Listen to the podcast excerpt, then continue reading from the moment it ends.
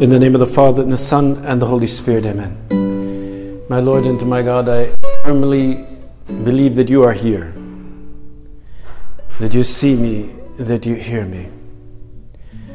I adore you with profound reverence. I ask your pardon for my sins and the grace to make this time of prayer fruitful. My Immaculate Mother, Saint Joseph, my Father and Lord, my guardian angel, intercede for me.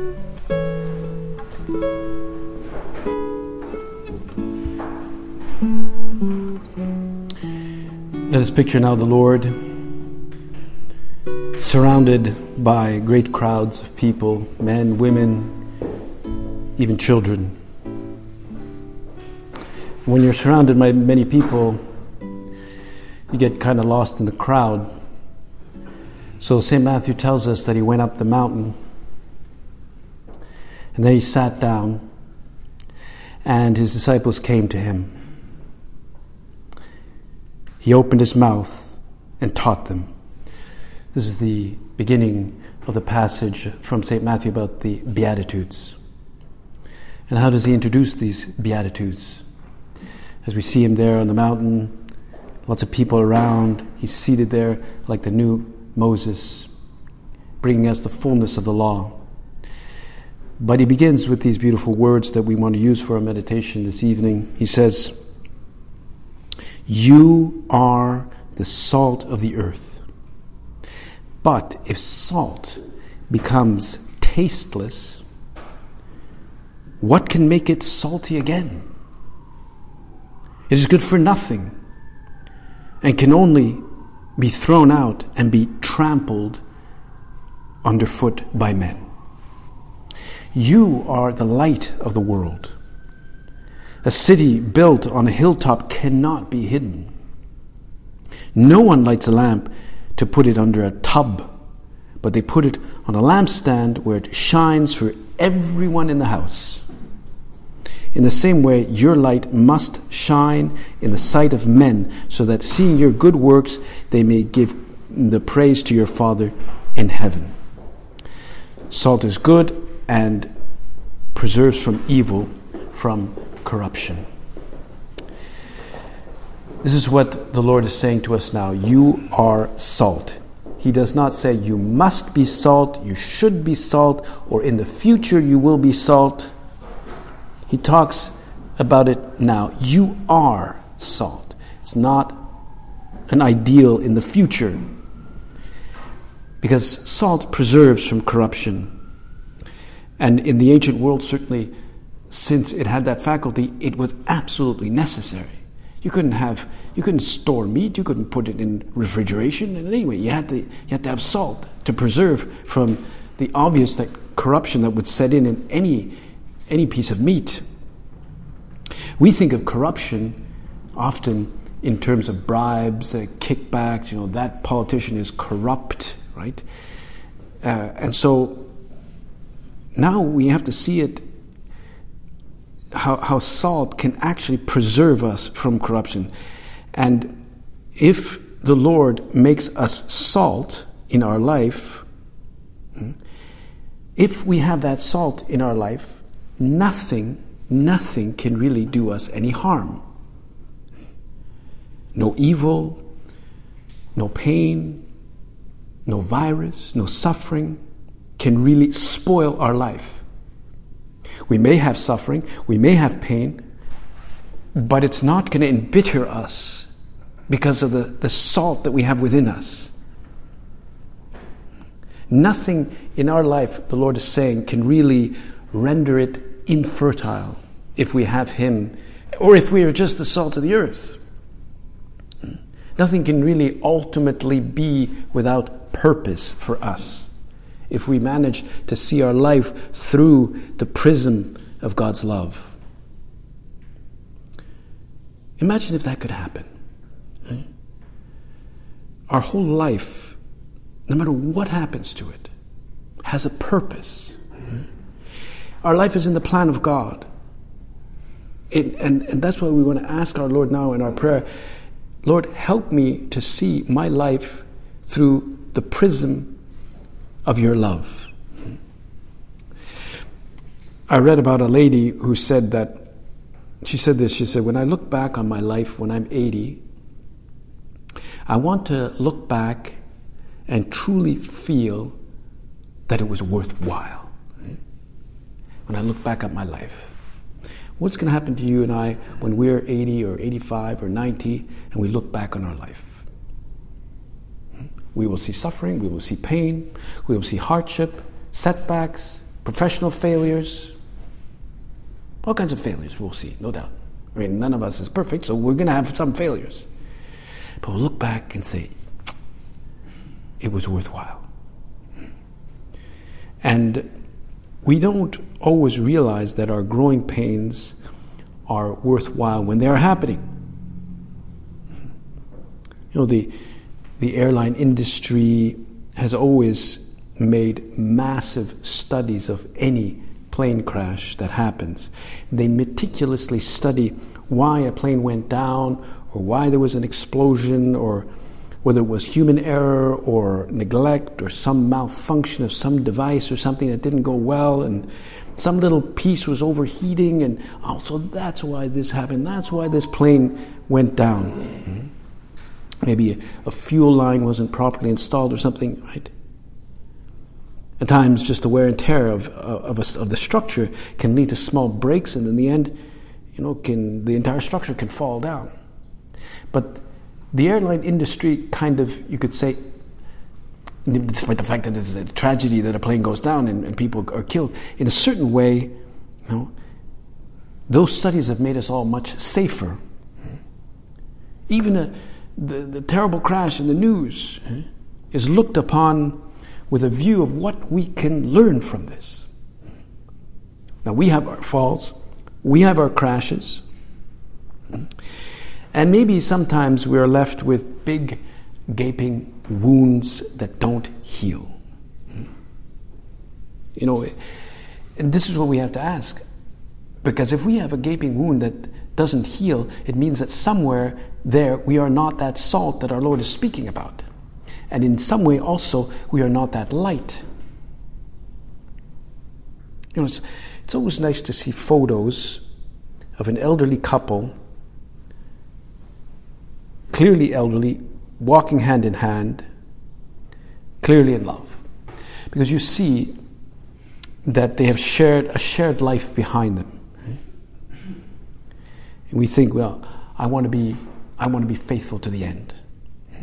A friend of mine, a priest friend of mine, was saying that he, he was quite touched because he was, I think he was driving the car somewhere and he saw on the sidewalk a couple that I know that have nine or, no, they have uh, nine or ten, ten children. And they're, they're not elderly, but, you know, the children are grown up and, you know, they've done their job, so to speak. And he saw them walking hand in hand. And they were laughing and they were talking and, you know, and he was very moved at seeing that because of all that they had gone through, right? They were kind of looking back, you could say, it was just an image, and looking back at that shared ex- experience.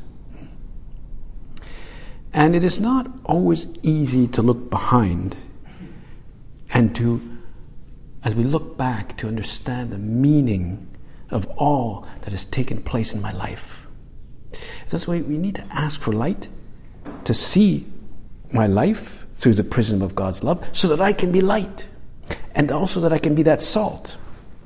You know, I heard the story of a, a guy who, who was, said he, he started to complain about stomach pain and, you know, and it wasn't going away. So, so he went to see the doctor and, and, uh, they had all kinds of tests done and colonoscopy and everything. And the doctor said, "Well, look, uh, we did tests, uh, blood tests, colonoscopy. There's nothing. You're fine. You just just rest a bit and you'll be okay." Hmm?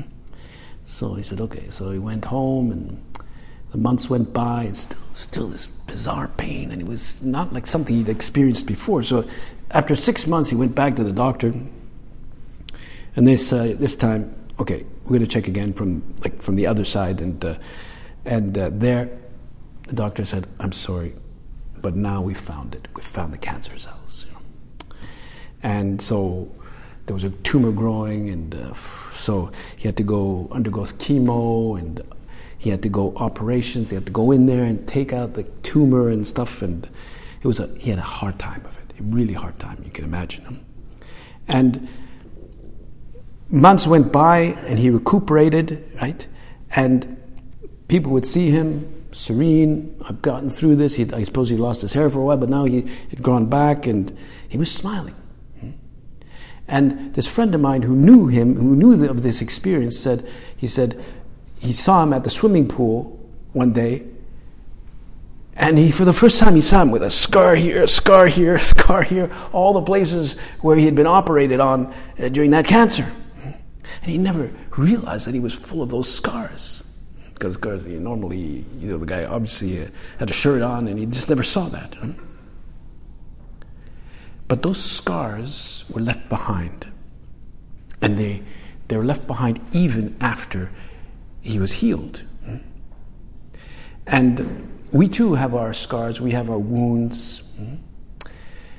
But if we have, if we are like that, if we are salt of the earth, if we are the light of the world, not even those wounds of our life, whatever they may be, will, will necessarily weaken us. Because after all, what does, what does salt preserve? What does salt preserve? Not just our body, not just our physical health, not just our human and financial success. It really, when the Lord speaks about that, salt preserving, it preserves us from the corruption of love. That we always grow in love of God, in love of others, and love of ourselves, proper love of ourselves. That's the whole purpose of being salt. That the love in our life is always preserved. That no, no matter what happens to us, even if we have operations like that. Because if we are salt, we can really, well, live in the world with true, a true sense of peace. We understand that that to live in God's providence, to live with an understanding that God is always there and can draw good even out of hard and difficult things, is to be in that salt. But also, salt is like a seasoning, right? It's a seasoning that, that brings out the good. St. Paul says he calls salt like the seasoning with gracious speech. He says in his letter to the Colossians, he says to them, Devote yourselves to prayer, being watchful and thankful. And pray for us too, he says, that God may open a door for our message, so that we may proclaim the mystery of Christ, for which I am in chains, because that was when he was uh, imprisoned. Pray that I may proclaim it clearly as I should. Be wise in the way you act toward outsiders. Make the most of every opportunity. Let your conversation be always full of grace, seasoned with the salt, so that you may know how to answer everyone. See, if our words are seasoned with that salt, we can know how to answer. We'll have the right answer. We'll be able to give hope to people. We'll be able to give peace, not just all the solutions, the correct solutions, but hope. That's why the Lord says, You are the salt of the earth. And we ask our Lord now, let us ask Him that, Lord, make me in some way a, a something that will preserve from corruption, from death, from sadness, from lack of hope. Make me that salt.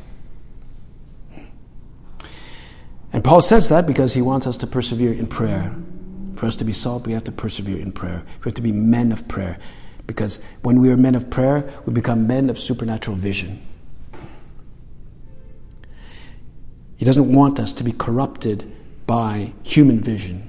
If we don't have salt, we are corrupted. We see everything through, through uh, let's say, a horizontal plane, human vision, or we get into despair, we get into sadness, we get into anxiety.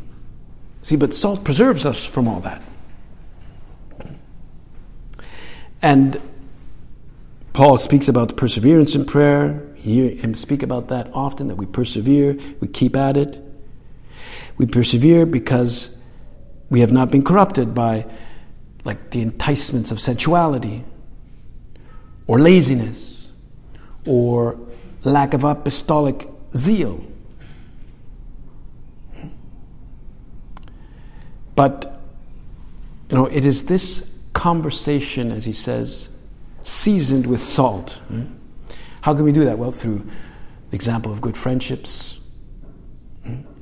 We, we can help our friends to discover really the wonder of the faith, the marvel of God's love, and uh, show them that Christian living is really truly compatible with, with everyday life and just normal human environments. Friendliness, uh, you know, this infectious cheerfulness that we have to have, good humor. These are all reflections of an inner peace that we have to have as a result of our supernatural vision. And they, when we have that, it preserves those around us, it preserves ourselves from corruption. Friendliness, cheerfulness, good humor, these are all signs that, that we're like sprinkling salt on our conversations, on our behavior gives us that inner peace, that awareness that God is our Father. And those virtues really make it pleasant to be around. We have to be we have to seek to be pleasant to be around. Hmm. If our conversations were always seasoned with salt, how elegantly things would come out. Hmm. We would not, for example, be prone to complaints if our conversations were seasoned with salt. You put salt on a conversation, and the complaints, they just. The complaints taste bad. They, they, they taste gross. They, get the complaints out of there. And so often, the first thing we have when we're talking with a friend, uh, we complain. Oh, it's a lousy day. It rained all day. Oh, this happened at work. Oh, this guy's an idiot. I can't take this guy. You know. But how attractive it is to bleep those out. You know, how they show sometimes uh, on the news uh, some guy talking and they bleep, bleep, bleep, bleep, you know. Well, when we're tempted to complain, we should bleep. So we can't even understand what we're saying. Bleep, bleep, bleep, bleep, bleep, bleep, bleep, you know. And we're not even saying, you know, swear words.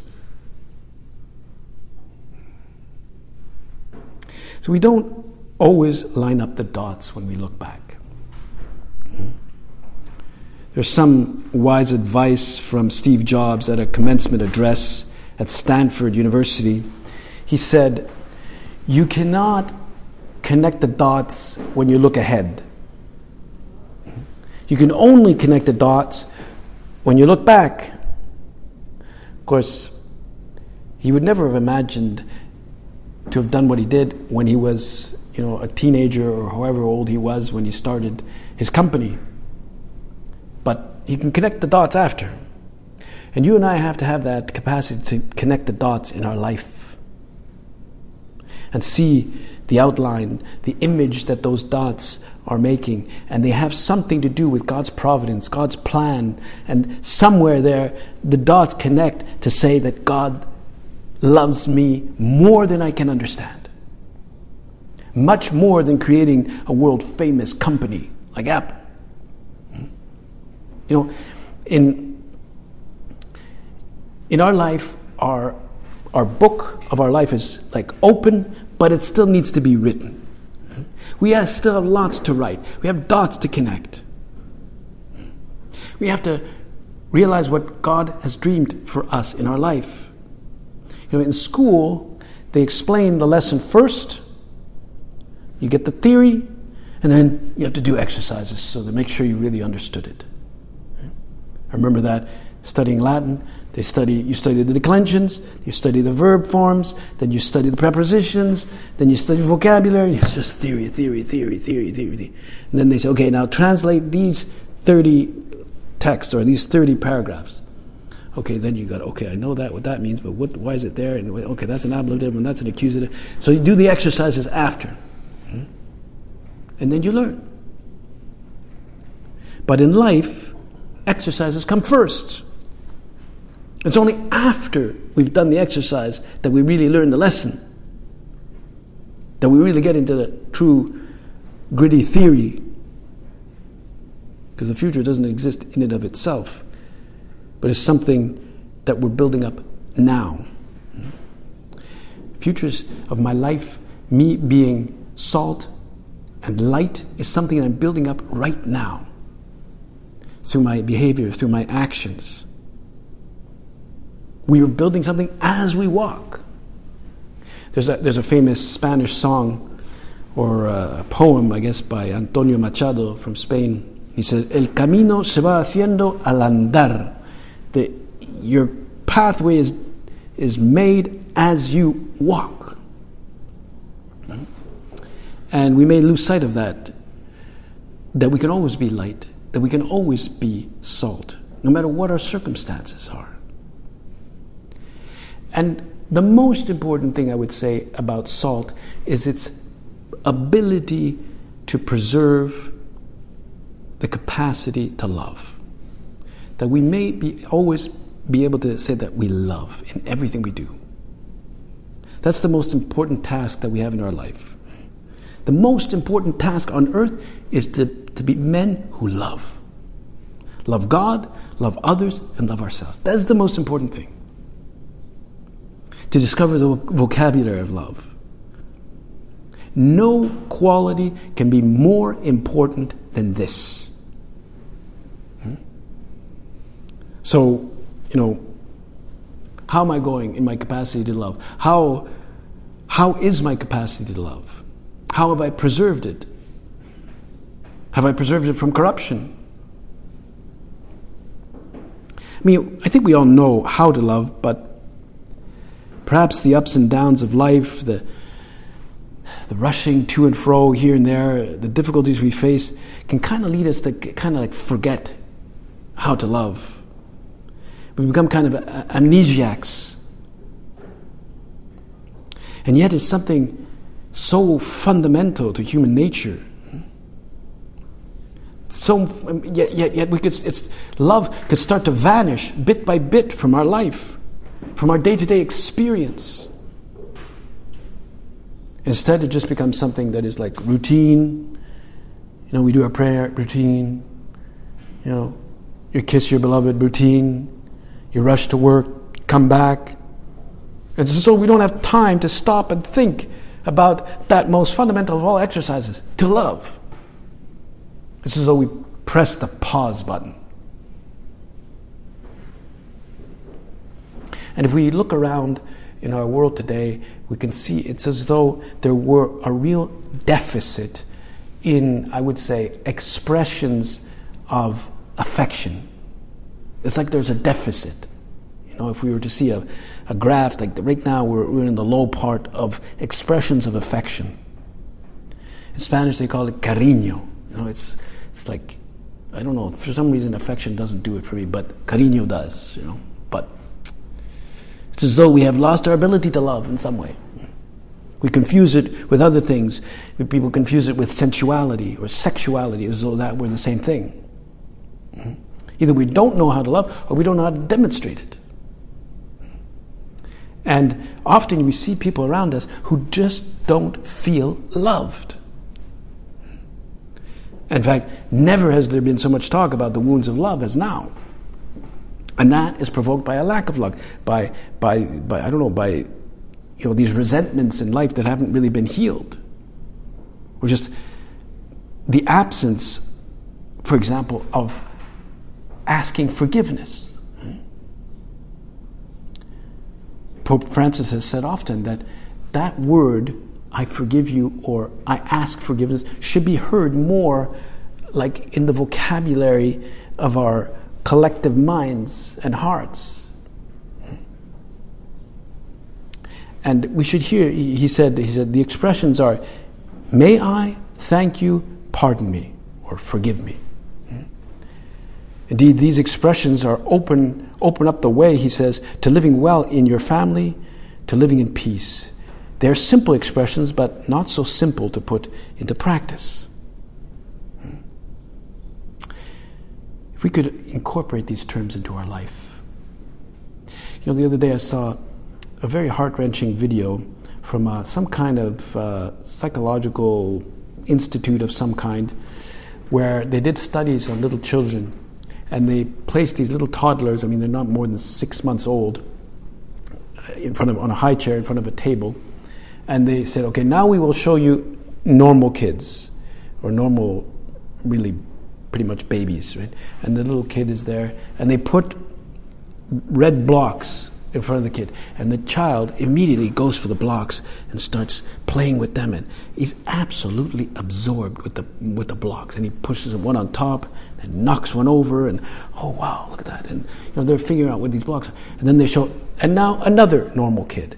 And this one is going like this, and he's grabbing the, he's looking at it, and absolute absorption. Now we will show you children who have not grown up in an environment of love a dysfunctional family or some problem. Again, not more than six months old. And then they see a little kid, a little toddler. He's looking around, the blocks are in front of him, but he's, it's as though he can't focus on it. And then a man comes and brings a block, and he, he looks at the man. He, he, needs, he needs some attention, he needs some affection.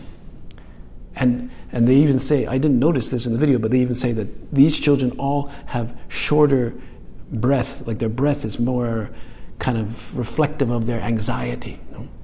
And you see that these are these are little people. They're they're barely a year old. They're not even a year old. And it's as though they're already in an absolute um, deficit of love. They haven't received that love. And they need to be preserved with the salt of love. That's why we have to be salt and light. We ask this now of Our Lady. Maybe we could say the prayer of uh, Cardinal Newman, who wrote a, a, prayer asking to sincerely radiate Christ. And he speaks about having a light that shines before others, he says. Like a, like a light that gives clarity to others. To clarity in a dark room, he says, Dear Jesus, help me to spread thy fragrance everywhere I go. Flood my soul with thy spirit and life. Penetrate and possess my whole being so utterly that all my life may only be a radiance of thine.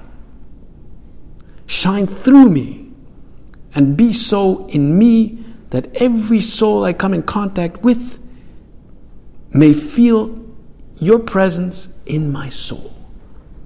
It's a beautiful desire. He says, let them look upon me. Let them look up and see no longer me, but only Jesus.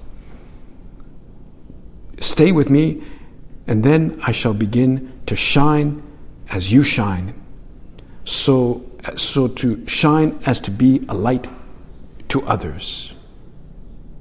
The light, O Jesus, will be all from you, and none of it will be mine. It will be you shining on others through me. And he, he goes on to describe all the activities he would do, but it would really be, it would be really be the Lord Jesus. And of course, our, our light, that shining, is really our formation, so that we can be like these, these, yeah, transparent beacons of God's love. So, well, maybe we can ask uh, our Blessed Mother that that she make us more salty and protect our life and even indeed our love from any corruption, anything that makes it too human, too self-centered, too nasty. She'll teach us to give affection, you know, in a way that we can say that we are salt and that we are light. She'll intercede for us so that it will really happen. I thank you, my God, for the good resolutions, affections, and inspirations you have communicated to me in this meditation. I ask you to put them into effect. My Immaculate Mother, Saint Joseph, my Father and Lord, My guardian angel, intercede for me.